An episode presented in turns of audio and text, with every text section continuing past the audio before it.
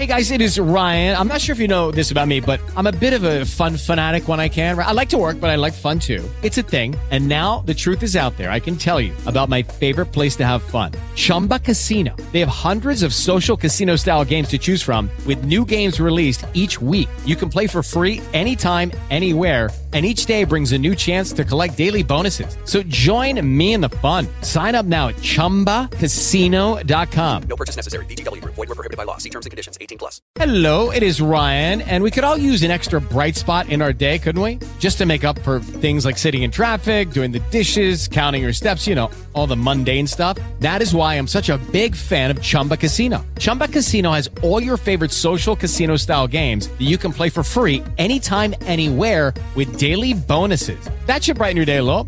Actually, a lot. So sign up now at chumbacasino.com. That's chumbacasino.com. No purchase necessary. VGW. Void were prohibited by law. See terms and conditions. 18 plus. Un podcast di vita sportiva.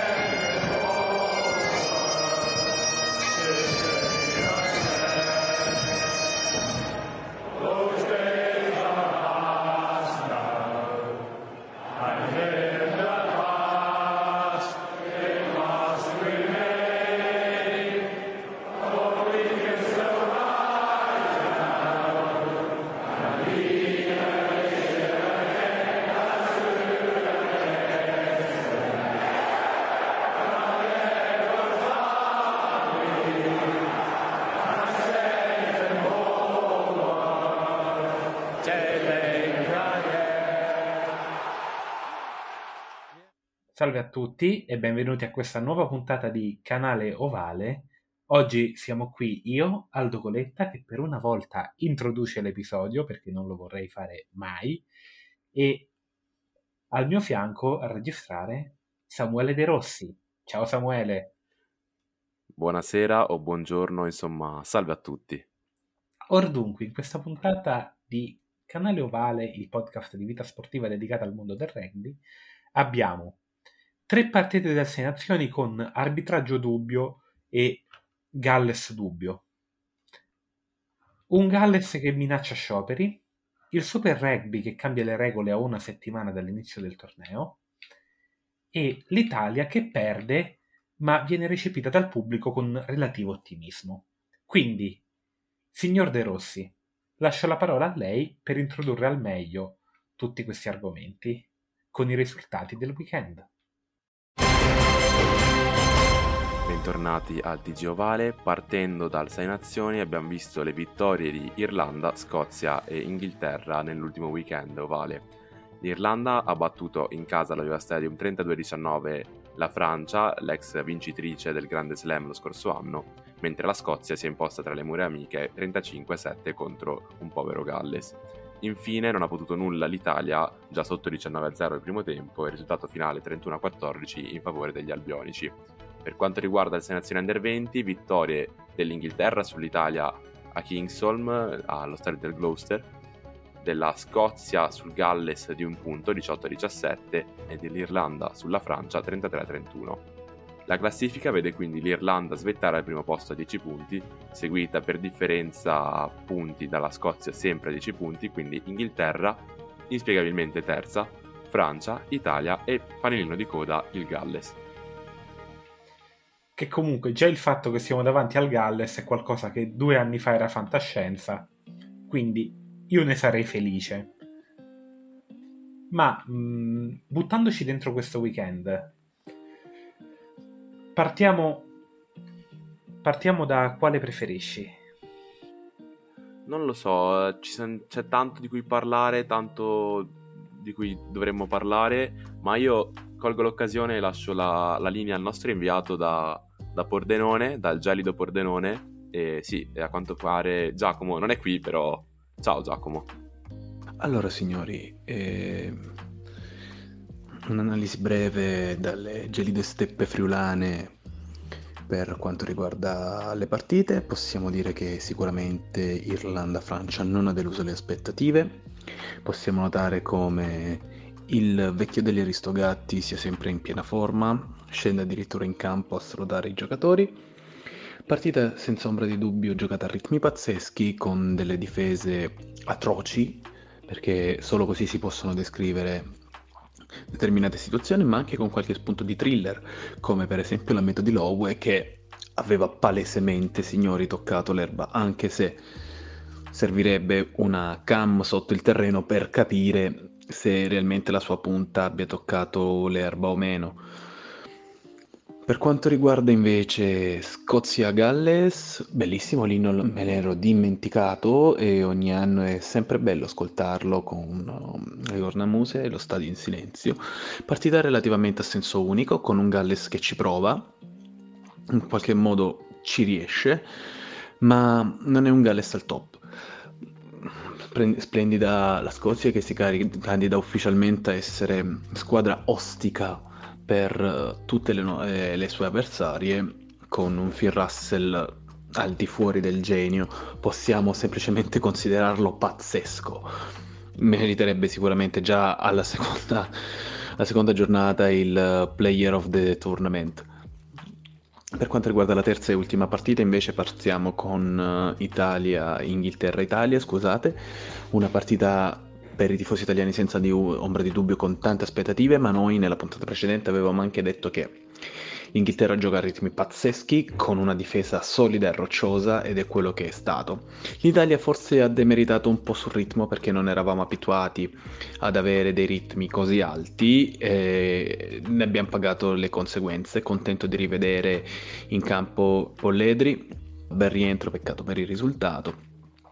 C'è da dire anche che magari è da rivedere un po' la posizione del numero 9, dove non abbiamo grandissime aspettative tra Varney e Fusco. Fusco sappiamo perfettamente che ogni due passaggi tenta l'ingresso o che ha fatto meta, in questo caso aveva ragione, ma non sempre può essere premiata una soluzione del genere.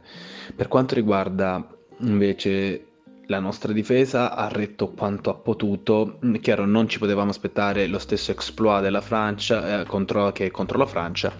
Mi dispiace anche per l'infortunio di Lamaro, spero che sia disponibile fra, setti- fra una settimana ormai, quando ci sarà il prossimo match, insomma. Dopo aver ascoltato le interessanti considerazioni del tizio che poteva pure essere in puntata stasera invece di coltivare il suo campo di ghiaccioli in Friuli, Io direi di procedere in ordine cronologico, per cui partiamo da Irlanda-Francia con Antonio che intanto viene sospeso fino a fine torneo per un ingresso criminale in gioco e tanto basta alla Francia per creargli problemi, soprattutto perché l'Irlanda, l'avversario forte, è superato. Va bene, mh, mm, per le sei nazioni poi si deve giocare tutto l'Italia è andata, hai ancora un'Inghilterra e una Scozia agguerrite da dover affrontare. Galles, per com'è quest'anno, dubito, però insomma è una Francia che avrà delle serissime difficoltà e probabilmente non chiude nemmeno seconda perdendo un giocatore chiave di questo tipo. Per il resto in partita che cosa abbiamo visto? Francia che aggredisce, tanto. Francia che attacca, mh, attacca e difende. La difesa di Dupont su una meta praticamente subita mi ha fatto saltare dal divano. Però è una Francia che manca. Attacca troppo e difende troppo, forse, non ha il senso della misura e paga tutte le sue esagerazioni. I tentativi di passaggi troppo lunghi, schemi troppo complessi. L'Irlanda con un gioco semplice, con tutti i giocatori che fanno il loro fondamentalmente, senza esagerare, si riconferma la miglior nazionale al mondo in circolazione, la miglior nazionale in circolazione al momento. e vince possiamo quasi dire senza fatica, perché un 32 a 19 in cui la vittoria dell'Irlanda non è stata mai veramente in pericolo dal primo all'ultimo minuto. Quindi tante marcature, alcune spettacolari, alcune non marcature spettacolari. Mm. Arbitraggio sul quale torneremo. Sì, arbitraggio sul quale torneremo perché è stata una costante di tutto il weekend tra falli non visti, cose non fischiate, attribuzioni a una squadra, quindi c'è stato forse un problema, non penso di incapacità arbitrale, perché comunque gli arbitri internazionali del rugby li conosciamo e sanno benissimo dove mettere mano, il livello di formazione è ottimo. Forse c'è stato un problema di pressione, che comunque avendo una partita difficile come Irlanda-Francia, forse un po' si è sentita la difficoltà di gestire lo scontro tra le due migliori al mondo. Beh, che dire, come hai detto te, la Francia attacca e l'Irlanda fa quello che sa fare, quindi una difesa aggressiva, un gioco che si basa su una mischia, su una touche e su un triangolo allargato di tutto rispetto, anzi secondo me in questo momento, come hai evidenziato anche te, potrebbe essere tra i migliori al mondo per performance, ecco, non per talento. E già la prima meta, schema preimpostato, giocato veloce, Keenan di corse sotto i pali dopo 8 minuti di botte botte in mezzo al campo e comunque anche tanto caos perché tra una cosa e l'altra la Francia che si spara palloni e l'Irlanda che gioca soprattutto su, su palloni di recupero, recupera la palla, la calcia, prova a contrattaccare con Keenan, Lowe, Hansen, Hansen che tra l'altro come evidenziato pure te si mangia una meta già scritta grazie a Toto Dupont, che è un alieno semplicemente. E che dire, Silan Doris e Van der Flyer sono forse i due flanker migliori in Europa, e dico forse perché a Murrayfield ci sono Crosby, eh, Ricci e Fagerson che non, non sfigurano certo ultimamente. Tra l'altro mi pare che un certo Porter di ruolo pilone abbia fatto meta o doppietta. Almeno una meta l'ha fatta. Wow, ci sentiamo rappresentati anche noi poveri piloni ogni tanto. Che altro Eh. aggiungere? Antonio eh, travolge il povero Rob Herring che prende una stecca che se la ricorderà, si spera se la ricorderà, perché eh, potrebbe aver fatto anche trauma cranico. Secondo me dal vivo non sembrava neanche eh, un, un fallo per come è arrivato, perché l'ha preso, l'ha assorbito, ha avuto un- una forza di placcaggio talmente dirompente che non sembrava neanche fallo. Guardando il replay effettivamente è un placcaggio alto, non fa neanche lo sforzo di abbassarsi. C'è anche da dire che Antonio è alto circa 1,90 m, 1,94 m, quindi una montagna del genere che si abbassa fa molta fatica, però avrebbe dovuto farlo.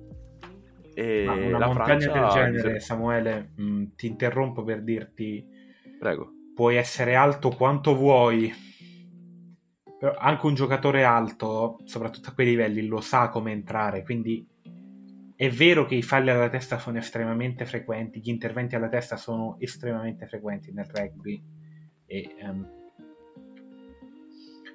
ne vediamo tanti per weekend. D'altro canto è una semi-giustificazione perché lì non siamo in un caso di situazione complessa e concitata dove non riesci a valutare bene o sei già in velocità. Lì siamo in una situazione dove il placcaggio era voluto e c'è stato tutto il tempo per ragionarlo con calma.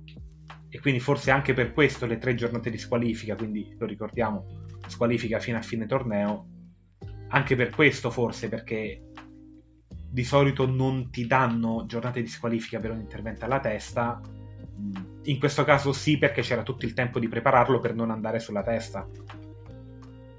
Sì, sì, infatti alla Viva Stadium molti sospettavano che eh, mi pare fosse Wayne Barnes l'arbitro. Comunque avrebbe l'arbitro tirato fuori un cartellino rosso. C'è stata la mitigazione per il giallo perché di fatto chiude il placcaggio, non va mh, direttamente alla testa, però è comunque un placcaggio alto, pericoloso e, e quindi viene sanzionato. E, tornando un attimo sul tabellino dei marcatori di questa strabiliante partita, che per come l'ho vista è stata un po' la, la sconfitta di Waterloo francese che apre la strada a forse sei nazioni dell'Irlanda, cioè almeno io e te ci speriamo, Aldo, che No, vinca oddio. una tra Irlanda e Scozia. Contando che l'Irlanda l'ho vista per la prima volta quest'estate, sto mettendo da parte i soldi per tornarci l'estate prossima, direi di sì. Esatto. E il tabellino marcatori vede appunto Porter, James Lowe che segna una meta, come dire, particolare. E alla fine Gary Ringrose che dopo aver eh, braccato tutti gli attaccanti francesi per 80 minuti insieme al suo compagno Stuart McCloskey di Ulster, decide anche di segnare la meta che chiude la partita, game, set, match, e quindi palla al centro, Francia che torna a casa con 30 punti sul groppone. Ma torniamo su quella famosa meta di Low, Aldo. Secondo te era meta o no?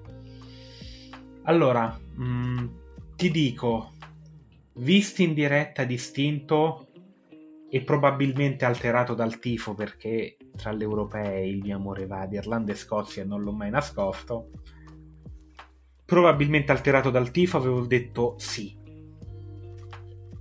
E sul momento non c'erano dubbi, tanto che parlando anche con altre persone con cui stavo guardando la partita, io ho difeso la posizione del era meta.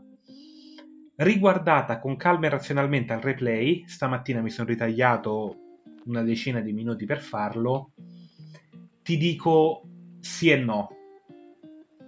Perché? Perché siamo in una di quelle situazioni ibride in cui se guardi un elemento è meta e se guardi l'altro non lo è.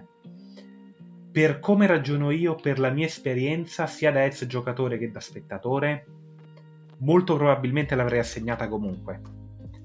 Ma l'avrei assegnata più perché sono certo del risultato in quella partita, quindi 7 punti in più in meno cambiano poco, nel senso che per come sta giocando la Francia è difficile che arrivi al bonus, per come sta giocando l'Irlanda è difficile che non arrivi al bonus, cambia poco.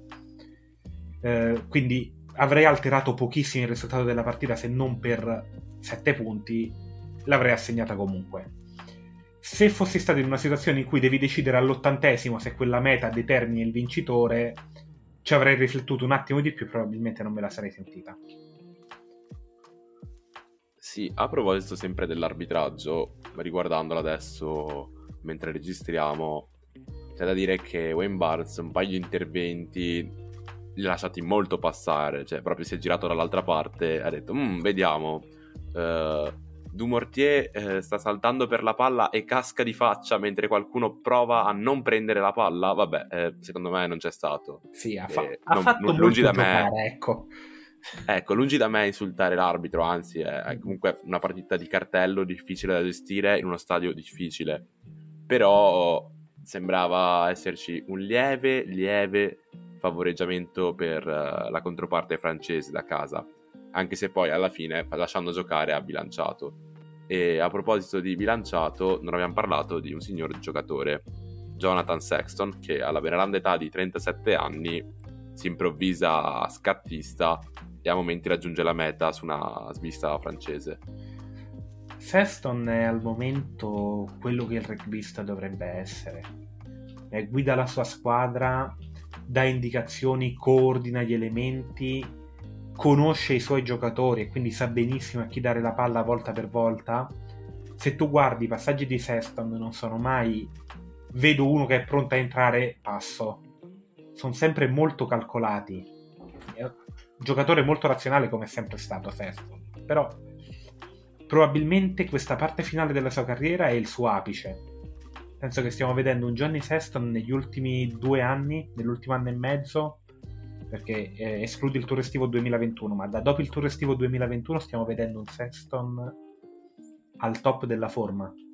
Seston, se continua così, chiuderà con ci auguriamo la vittoria del mondiale, o almeno io me lo auguro, semplicemente perché sì, tifo Pumas, ma tifare Pumas è come mettersi per strada mentre sta arrivando un tir contro e eh, sperare che non ti prenda.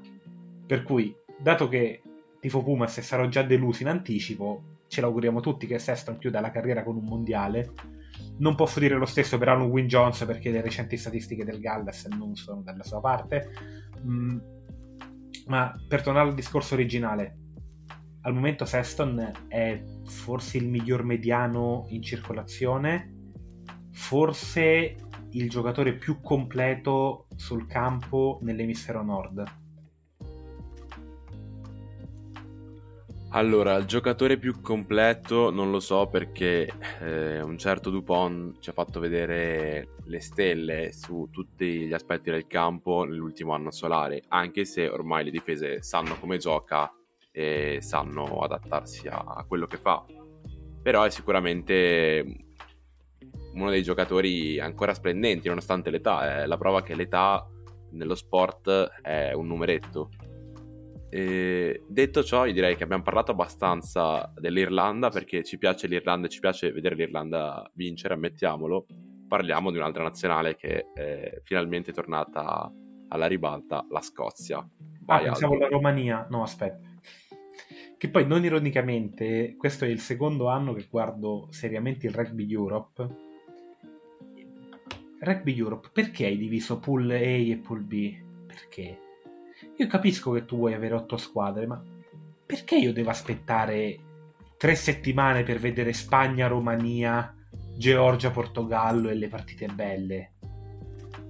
Ma tornando al Sei Nazioni, Scozia-Galles eh, è il sintomo del periodo. Scozia che gioca, gioca egregiamente, batte l'Inghilterra, batte in successione il Galles. Quindi batte l'Inghilterra non è una novità recentemente. Batte il Galles eh, non è una novità per la situazione del Galles, però è una Scozia che fa vedere un bellissimo gioco e che si tira fuori dal periodo di crisi nera iniziato nel 2018. Quindi questa per me è la conferma definitiva che la Scozia è tornata.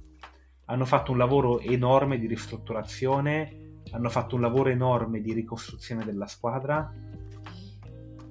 È vero che hanno sofferto, però se poi soffrire ti porta alla fine a ricevere questo in cambio e quindi torni a vincere, lo fai egregiamente nel Sei Nazioni, addirittura portando il telecronista di Francia Irlanda, non so se l'hai sentito il telecronista inglese, a dire ho paura per la Scozia, eh, complimenti, complimenti. Che poi, Aldo, noi in questo momento la stiamo tremendamente gufando, eh.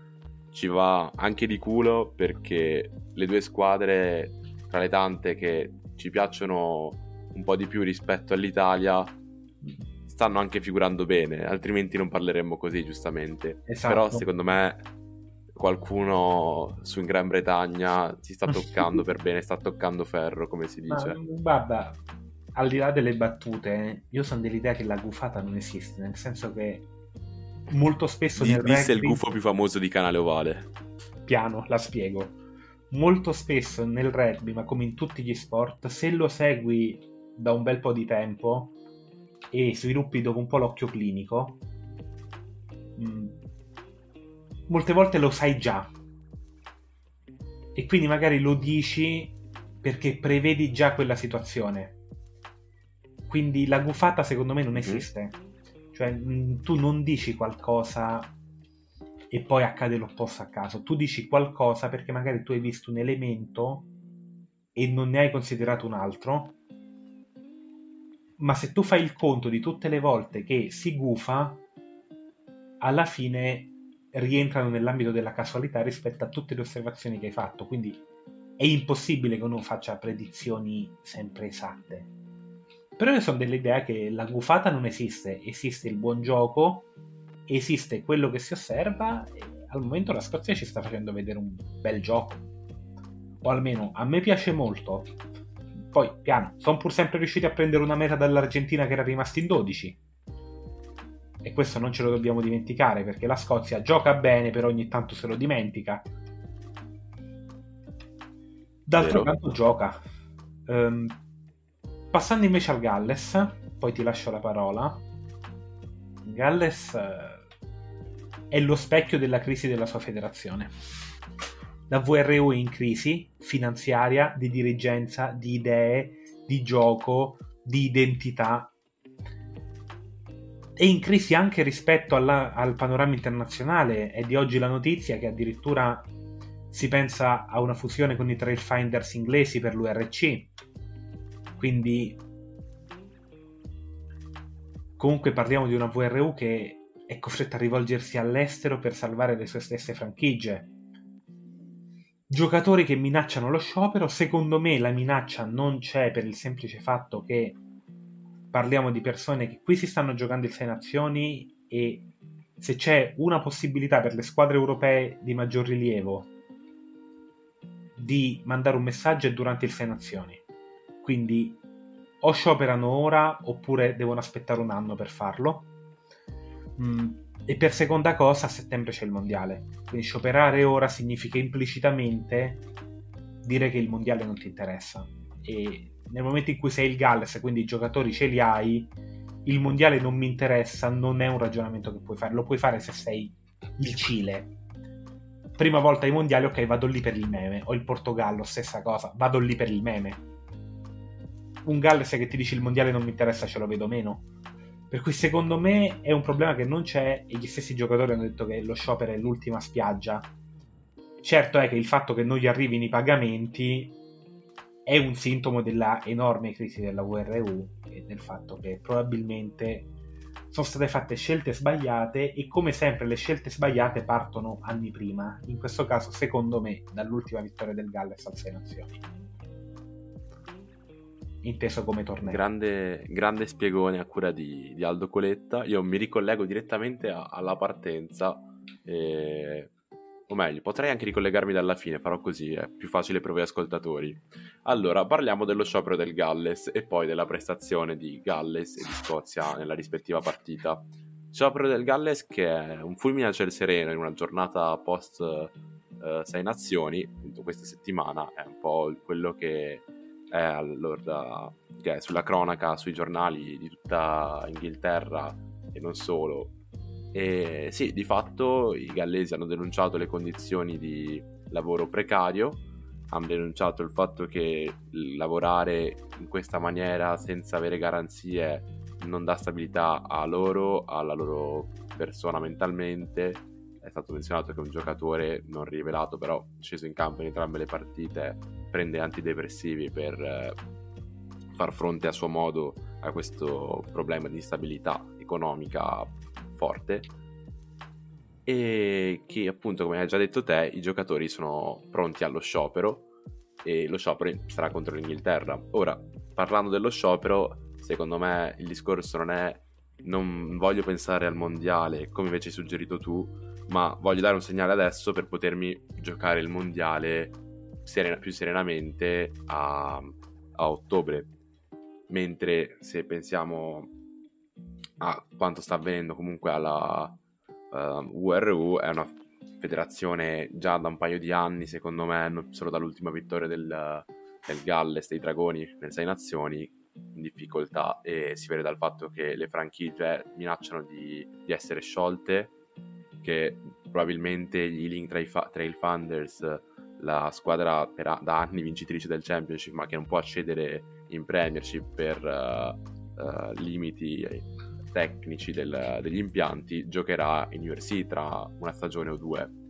Quindi è tutta una confusione e se in tutta questa confusione una cima a livello tecnico e comunque intellettuale di rugby come Alun Jones dice che se tratti le persone abbastanza male per uh, abbastanza tempo, questo è dove arrivi.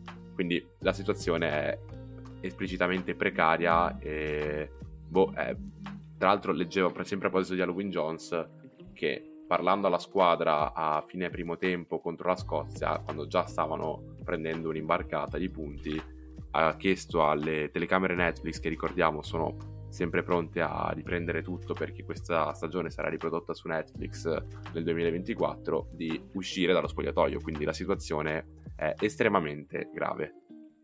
E che dire su Scozia e Galles, visto che mi sono dilungato un sacco su, sullo sciopero, ma è una questione toccante, andava riportato.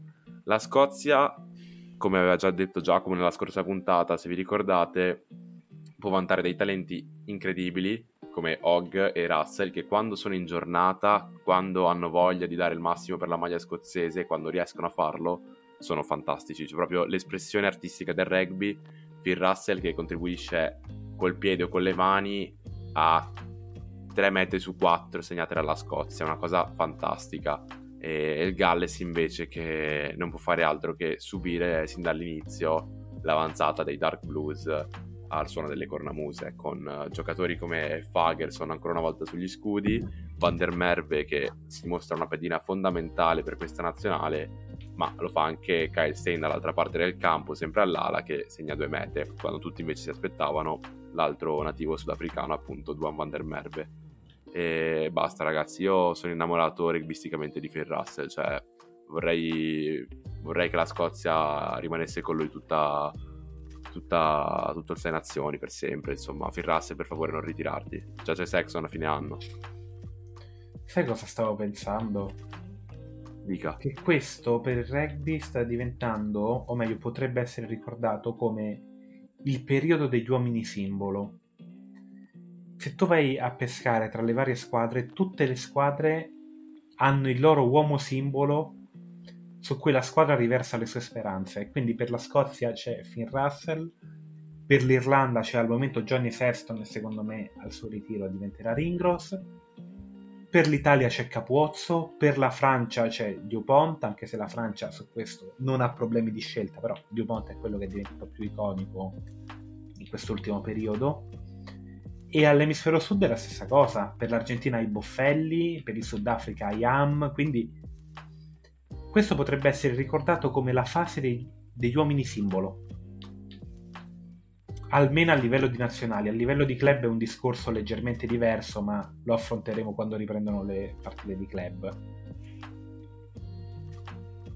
Sì, hai, hai ragione e secondo me è una conseguenza della concretizzazione che abbiamo visto negli ultimi 10-15 anni del professionismo. Si è passato da realtà che ricordi con, quasi amatoriali, nel senso come legame alla maglia al club. Leggevo un'intervista a proposito di, sempre di questa evoluzione di Castro Giovanni che diceva che è contrario all'utilizzo dei nomi sulla maglia perché non è il, il valore che espr- dovrebbe esprimere il rugby. Però se ci pensiamo si ha anche bisogno di queste figure che o perché sono a lungo dato in campo come Sexton o perché sono esaltanti come Capozzo o comunque perché ce n'è bisogno, come può essere un Dupont o non lo so, un, uh, un Og o un Phil Russell, permettono al movimento rugbistico mondiale di espandersi, di avere delle, delle figure chiacchierate, dei, dei, top player, di far conoscere a tutti non solo la, la palla ovale, gli stadi, l'ambiente che è caratteristico e proprio di questo torneo, il Sei Nazioni, ma anche far capire che sono dei grandissimi atleti che giocano questo sport. Esatto, anche perché il modo migliore per far affezionare una persona a uno sport è farla affezionare agli atleti. Quindi io prendo l'esempio dell'automobilismo. Io come mai nell'automobilismo seguo diversi campionati? Perché ho iniziato quando andavo alle medie a affezionarmi a piloti di Formula 1 e man mano che loro a fine carriera andavano da altre parti li seguivo perché mi ero affezionato a loro e quindi non mi interessava dove correvano, mi interessava vederli in campo o in pista in quel caso. Quindi il discorso nomi sulle maglie è vero che in parte va a negare il valore della squadra nel rugby, ma c'è da tenere in conto che il rugby e la pallavolo sono i due sport di squadra dove se non hai la squadra perdi a prescindere sono i due sport di squadra che di fatto ti negano l'azione solitaria. Per cui è una perdita del valore di squadra, ma è una perdita molto molto molto relativa perché le regole del gioco non lo permettono. Mm. Quindi quello secondo me è un falso problema. Al contrario però, dato che le figure simbolo si sono create e ormai le facce sono riconoscibili perché il volto di Capuozzo, se tu lo vedi inquadrato lo capisci subito che è lui quindi ormai ci stanno delle facce che sai che è quello. Se tu ci pensi, negli anni 90 c'era John Alomu, negli anni 2000 c'era Wilkinson e basta con gli uomini simbolo. Adesso invece ne hai una moltitudine e magari persone che guardano le nazioni si affezionano a quel giocatore in particolare e poi lo vogliono seguire anche nelle partite di club. Quindi e magari poi il figlio gli viene voglia di giocare e quindi iscrivono il figlio a una scuola di rugby. Si inizia così, per cui soprattutto in un periodo in cui il rugby sta affrontando una grave crisi a livello di pubblico, non tanto per gli stadi perché gli stadi sono comunque pieni, ma perché tutti gli spettatori sono al momento o figli di ex giocatori o figli di appassionati e io qui mi inserisco come una delle rarissime eccezioni di uomini nuovi che si appassionano al rugby spontaneamente. Allora, ma meno male. Puntare però è quello che sto dicendo puntare a un esatto, pubblico esatto, sì, più sì, ampio è necessario. Come fai a puntare a un pubblico più ampio? Facendolo affezionare, creando dei personaggi. È un discorso in realtà molto interessante. Secondo me si ricollega anche a quello che vogliamo fare noi con, con Canale Vale, con Vita Sportiva, cioè cambiare la narrazione sullo sport è un modo per farlo usare gli stessi giocatori, gli stessi allenatori che in un modo o nell'altro per il loro essere grotteschi o comunque per la loro goliardia o speriamo per il loro talento diventano iconici da, da Joe Marler a Ange Capuozzo e a proposito di Joe Marler e Ange Capuozzo direi che finalmente dopo mezz'ora di puntata si parla di Inghilterra-Italia domenica 12 si è giocata appunto Inghilterra-Italia a Twickenham partita anche là con un arbitraggio che ha condizionato un pochino il corso della partita, non tanto per il risultato, ma quanto per la, l'andazzo che ha preso la partita dopo poco, con un giallo dato a Lorenzo Cannone a breve, Michele Lamaro al contempo che esce per infortunio, sostituito però molto egregiamente da Giuliano, da Giuliani, scusate, come ci mostrano le grafiche, e, e, poi l'Italia che capitola sotto i colpi di un'Inghilterra un po' troppo rognosa, un po' tendente a, al fallo, non, non perfetta nel, negli interventi, nel gioco, però d'altra parte molto molto fisica. Jack Willis, Maritoge, Olli Cessum eh, hanno fatto il loro. Parto dal discorso arbitraggio per dire ho l'impressione, perché non è il primo Sei Nazioni in cui capita, che tante volte ci sia il bias di conferma. Nel senso, la nostra mente è capace di condizionarci anche a livelli oltre quello che immaginiamo e che sappiamo. E quindi anche per gli arbitri aver visto l'Italia perdere così tanto e così a lungo, in un certo senso li porta a prendere decisioni orientate di quel tipo, perché non è questo il primo caso che vediamo, quindi Sto dicendo che l'Italia poteva vincere con l'Inghilterra? Assolutamente no. Non è come la Francia settimana scorsa, l'Inghilterra ha giocato molto meglio della Francia che abbiamo visto contro di noi, mm, quindi con quella qualità di gioco che ha portato l'Inghilterra l'Italia avrebbe fatto serissima difficoltà a vincere, anche con un arbitraggio iper preciso. Però secondo me c'è anche un po' il discorso del bias, quindi lo stesso arbitro si aspetta quel risultato e quindi istintivamente arbitra creandolo e che piaccia o no le decisioni dell'arbitro modellano la partita, quindi se un arbitro vuole può tendenzialmente forzare il risultato che desidera, non è questo il caso, sto facendo il caso estremo, ma il discorso arbitraggio secondo me si riduce a questo, quindi di nuovo, come per uh, Irlanda-Francia, non è colpa dell'arbitro ma del contesto sei nazioni. Ed è un contesto che va rivalutato e va riconsiderato, forse anche modificandone il marketing e la comunicazione. Poi invece, partita in sé, Italia che crolla, però guardando anche il mood generale io mi trovo d'accordo nonostante mall gestite malissimo, mischie che cedono quasi immediatamente, fuori gioco che non ci dovrebbero essere al 6 nazioni e che sono accettabili tutt'al più in Serie C, il mood generale è un anno fa l'avremmo persa 50-0. Quindi già questo 32-14 prendiamo e portiamo a casa. Non è male soprattutto perché viene dopo una partita bellissima contro la Francia, in cui l'Italia ha giocato bene. In questo caso l'Italia non possiamo dire che ha mantenuto la stessa qualità del gioco, però qualcosa di interessante lo ha fatto vedere e anche dalle squadre estere l'Italia non è più la farm di punti. Se tu guardi l'opinione delle squadre estere è diventata ok, dobbiamo giocare seriamente anche con l'Italia. Se guardi l'Inghilterra non è scesa con la seconda o terza squadra come si faceva fino a due anni fa, ma è scesa con la squadra titolare. Stessa cosa ha fatto la Francia la settimana scorsa, per cui è un'Italia cresciuta, soffre però è cresciuta e questo è il lato positivo.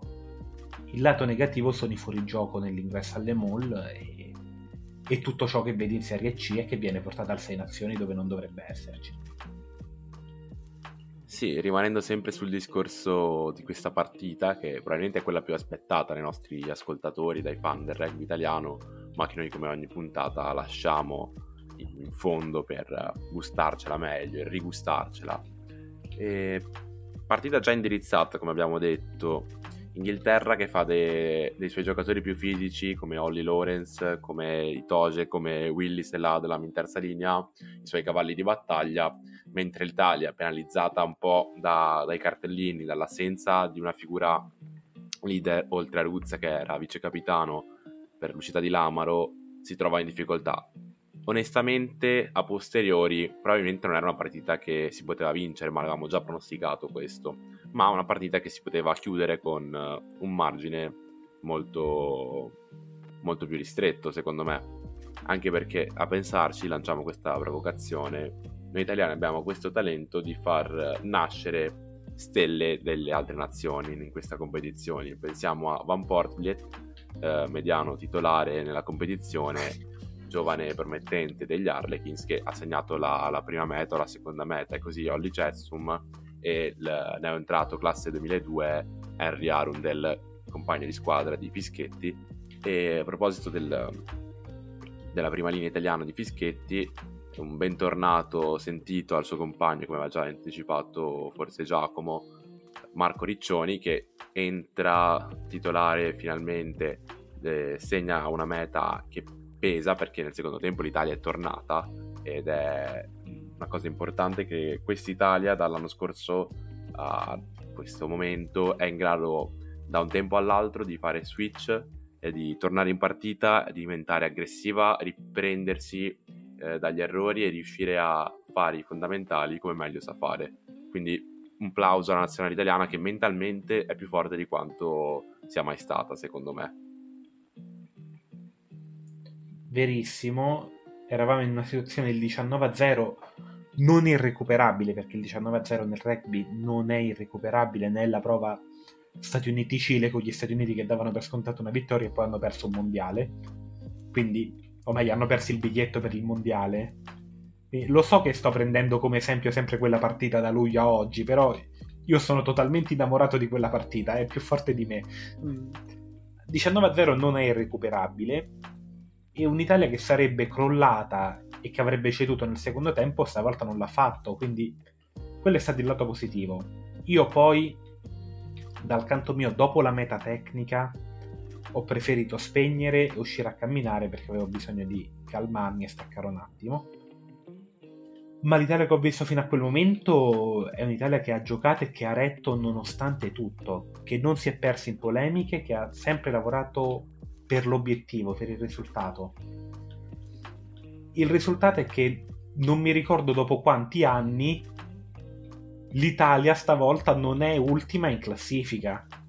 Anzi, l'Italia non è ultima, ha un punto segnato sul tabellino, il Galles è perfettamente battibile, quindi potremmo chiudere il secondo sei nazioni di fila con una vittoria e con prestazioni decisamente dignitose e come dicevo le altre squadre stanno iniziando a schierare i titolari contro di noi lo stesso Sudafrica quest'autunno dopo la vittoria con l'Australia ha tirato fuori la formazione titolare quindi questo è un chiarissimo sintomo che l'Italia mh, mm, è un po' c'è questa, c'è questa dialettica Italia-Georgia recentemente no? in cui è come se le due squadre stessero crescendo in parallelo e stessero vivendo la stessa cosa ma distanti qualche centinaio di chilometri. Ok? Esattamente come la Georgia, anche con l'Italia per le squadre non è più ok, sì, giochicchia, dai, possiamo provare gli schemi. Sta iniziando a diventare oh, mh, siamo contro l'Italia. Dovremmo mettere dovremmo mettere i migliori che abbiamo. E mi piace, mi piace per l'Italia, mi piace per il movimento che si sta creando. Mi piace anche che recentemente la povera Fir che noi uccidiamo sempre metaforicamente in questo podcast stia facendo un egregio lavoro recentemente, mm, soprattutto da quando si è capito che alcune cose andavano riviste e da quando si è avuto il coraggio di dire che la situazione che c'era in quel momento non poteva più andare avanti e non stava funzionando. Discorso Inghilterra invece ci trasferiamo, nuovo allenatore, gioco che si vede che è diverso, però ti dirò, con un allenatore arrivato da poco, in Inghilterra vedo anche un gioco molto più tranquillo, meno pressione, i giocatori che si esprimono di più in campo, che possono anche essere più liberi, che si sentono in potere anche di sbagliare magari qualche volta, senza la paura. È un'Inghilterra che vedo giocare senza paura da adesso che è cambiato allenatore quindi non è più gioco bene perché ho paura che non mi faccia giocare, sta diventando gioco bene perché voglio esprimere questo gioco. E anche questo... Eh... Guarda, non sono convinto che gli inglesi siano stati così contenti del risultato del, del gioco, di quanto visto sul campo, non di quello che ha detto poi il tabellino marcatori perché sono girati diversi meme, non tutti i tifosi inglesi, come ho già detto, erano contenti, in particolare un meme eh, riguardo a, alla partita dice il DJ set di James Haskell interrotto dal calciare non stop, strano, ma vabbè, citando la famosa maglietta di Avril Lavigne al Super Bowl, che è un altro sport, cioè un altro evento con la pallovale, ma di cui in questo podcast, beh, non ci interessa e, che dire, sì, l'Inghilterra magari gioca più tranquilla, ci sono volti nuovi, non ci sono sempre i soliti, però secondo me la strada per tornare a essere la prima potenza come era sei anni fa, cinque anni fa, è lunga, è molto lunga. Però ci sono dei, dei paragoni che si possono fare. Quando nel 2015 l'Inghilterra giocò un mondiale, un mondiale casalingo orribile e non, non figurò assolutamente bene venne esonerato Stuart Lancaster, arrivò il genio australiano di Eddie Jones, si riuscì in breve a conquistarsi il Grande Slam, eh, sei nazioni, portarsi a, alle vette del, del World Ranking e sono convinto che dando, dando carta in mano a Steve Bortwick l'Inghilterra riuscirà prima o poi a riprendersi, a far concluire positivamente tutti i talenti di cui dispone nel campionato che è la Premiership e non solo nella, nella maglia della rosa. E Aldo, direi che a questo punto cioè, possiamo parlare di qualsiasi cosa perché abbiamo parlato delle sei nazioni, ci siamo dimenticati, vabbè, però nostra colpa di menzionare il fatto che la nazionale femminile di rugby ha giocato un amichevole con la Spagna in Spagna l'ha vinta 22-7 mentre per la prima volta c'è anche una nazionale under 20 che ha giocato a livello femminile anche se con una sconfitta però è giusto menzionarlo. E nonostante questo che nostra colpa ricordiamo non ci siamo ricordati prima di menzionare Aldo lascio la parola a te mi sto incasinando prego vai, vada vada. Non cioè, tutto complimenti alle nostre ragazze che con la Spagna che è un'altra nazionale emergente e se poi riuscisse a fare un girone di qualificazione ai mondiali regolare sarebbe anche bello vederla tra quattro anni. Ma frecciatine a parte mm, la Spagna che cresce sia a livello maschile che a livello femminile mi stanno piacendo lo so che questa puntata sono io che dico mi stanno piacendo mi stanno piacendo mi stanno piacendo però alla fine credo che a febbraio il tifoso di rugby inizia a tirare un po' le somme di quello che ha visto e inizia a dire ok, mh, questa direzione non va bene, questo è un problema e inizia a guardare in modo più generale quando tutto confluisce nelle sei nazioni. Questo per me è stato un anno fortemente positivo per il rugby e lo dico. Ma tornando a noi, Italia-Spagna, sì, bella vittoria. Visto anche le highlights, le recuperate e meritano. Mm. Dopodiché, volevo tirar fuori il discorso Super Rugby. Prima partita Aspetta, previ- quale dei due? Oceania, anche perché il Super Rugby America che inizierà a breve, esattamente come l'MLR inizierà a breve, a marzo. Tu lo sai che io tornerò a Mi sono- torturarti con la MLR, Mi vero? sono fregato da solo, Aldo. Mi sono fregato da solo. Io volevo coglierti in fallo sull'esistenza improvvisa di due Super Rugby da quest'anno. Ringraziamo gli argentini e i brasiliani copioni. E invece mi hai ricordato che esiste un campionato orribile in cui, la cui massima squadra è stata squalificata per chiara violazione di tutte le norme sul fair play perché mh, beh, cioè, gli altri giocavano con i primi che capitavano in stadi un po' arraffati e così. Questa giocava in un colosseo letteralmente di rugby con giocatori pagati milioni e vabbè, succede. Che dire? Vabbè, eh, insomma, questo super rugby, Aldo, cioè... mh, Dicevamo, poi di MLR ci sarà tutto il tempo di parlarne. Battute a parte. Nuove regole. Nuove regole per il Super Rugby. Prima di tutto, discorso dei tempi di gioco. Che vengono ridotti a 90 secondi per una conversione, 60 per un piazzato, 30 per formare una mischia o una touche e 5 secondi per far uscire un pallone da una rack.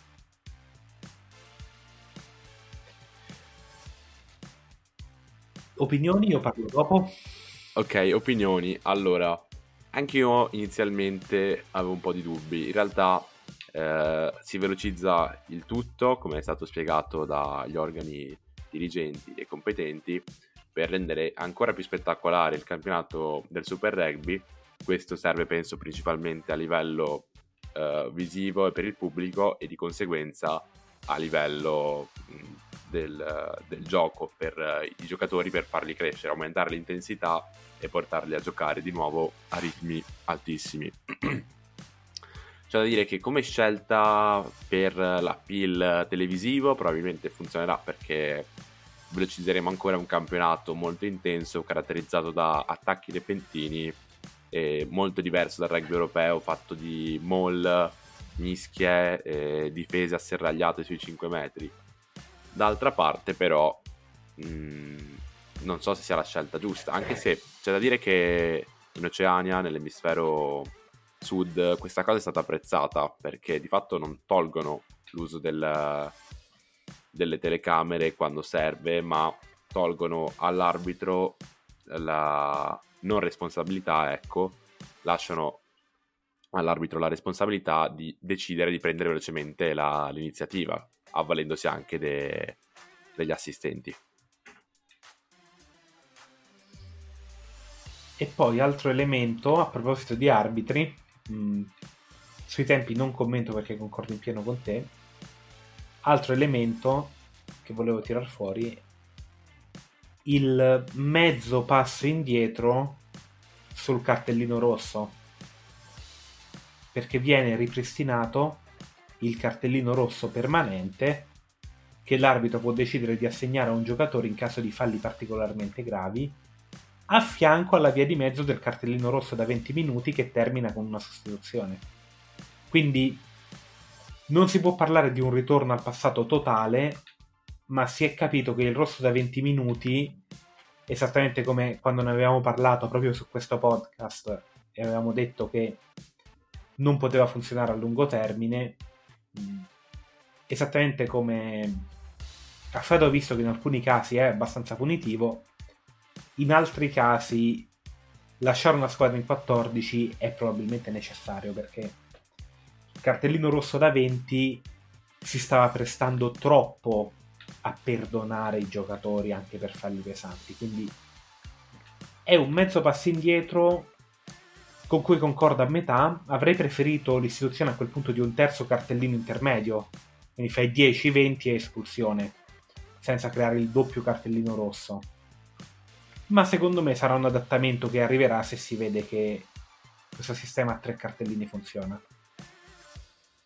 Beh, questa cosa la puoi fare in un campionato sperimentale, in un campionato in via di sviluppo, come è diventato il Super Rugby dall'ingresso di Moana Pacifica e Fishandrua che tanto supportiamo nonostante gli strafalcioni in campo.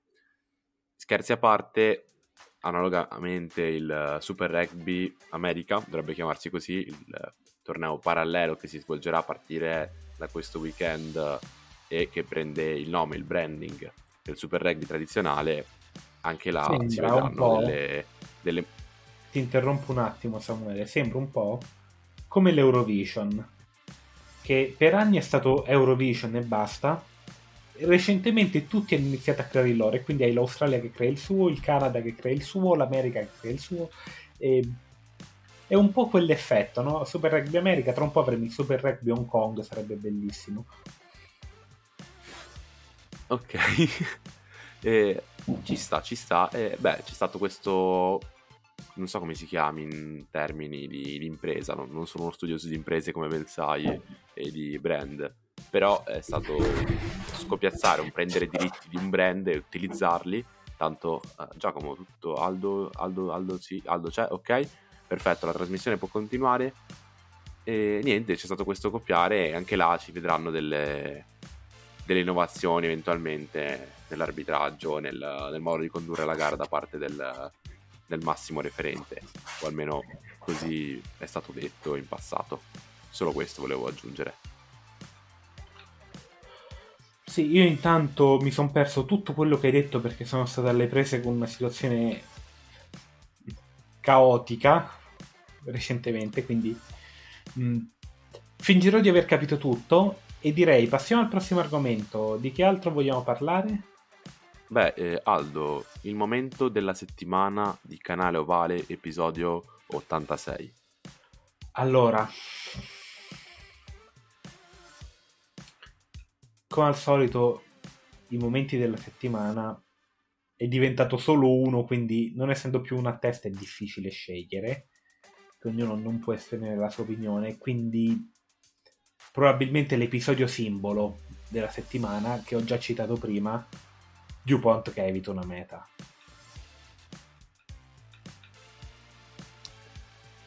Pensa che in quel momento un mio amico aveva Mac Hansen al Fanta Rugby, competizione tanto dannata quanto il corrispettivo calcistico, e insomma ha iniziato a imprecare fortemente perché fa ma cavolo io schiero Mac Hansen ogni volta e questo non riesce a segnare mai e ha aggiunto qualche appellativo, qualche appellativo non, non ripetibile verso il mediano di mischia francese e anche l'ala irlandese per non farsi mancare nulla. E quindi, detto questo, io direi che siamo giunti alla fine di questa puntata. Sì, Direi che siamo pronti per un altro weekend di rugby. Direi che siamo pronti per vedere altre partite, criticare altre partite, sperare in Joe Marler che tiri fuori qualche meme. Joe, per favore, da troppo tempo che non tiri fuori un meme, dai, impegnati. Beh, c'è stata una festa in un club tutta a tema Joe Marler. Cioè, tutti sono vestiti come Joe Marler in tante situazioni meme diverse. Chi da principessa, chi da podcaster, chi da ballerina. Cioè, è stata una cosa particolare apprezzata dal nostro caro amico Joe. Che detta così sembra mm, tipo una trasmissione della Rai, il mio caro amico Joe. Sì, faremo. Ma guarda, ci possiamo impegnare come canale ovale per portare Joe Marler a Sanremo l'anno prossimo. Perfetto. E noi vi salutiamo, vi ricordiamo che l'appuntamento col Sei Nazioni torna tra due weekend, quindi 24-25 febbraio e poi proseguirà fino al Super Saturday tanto atteso da noi fan. Mentre nel weekend dovrebbero tornare gli appuntamenti con URC e via discorrendo, tutti i campionati europei. Un saluto quindi da Samuele De Rossi E Aldo Coletta.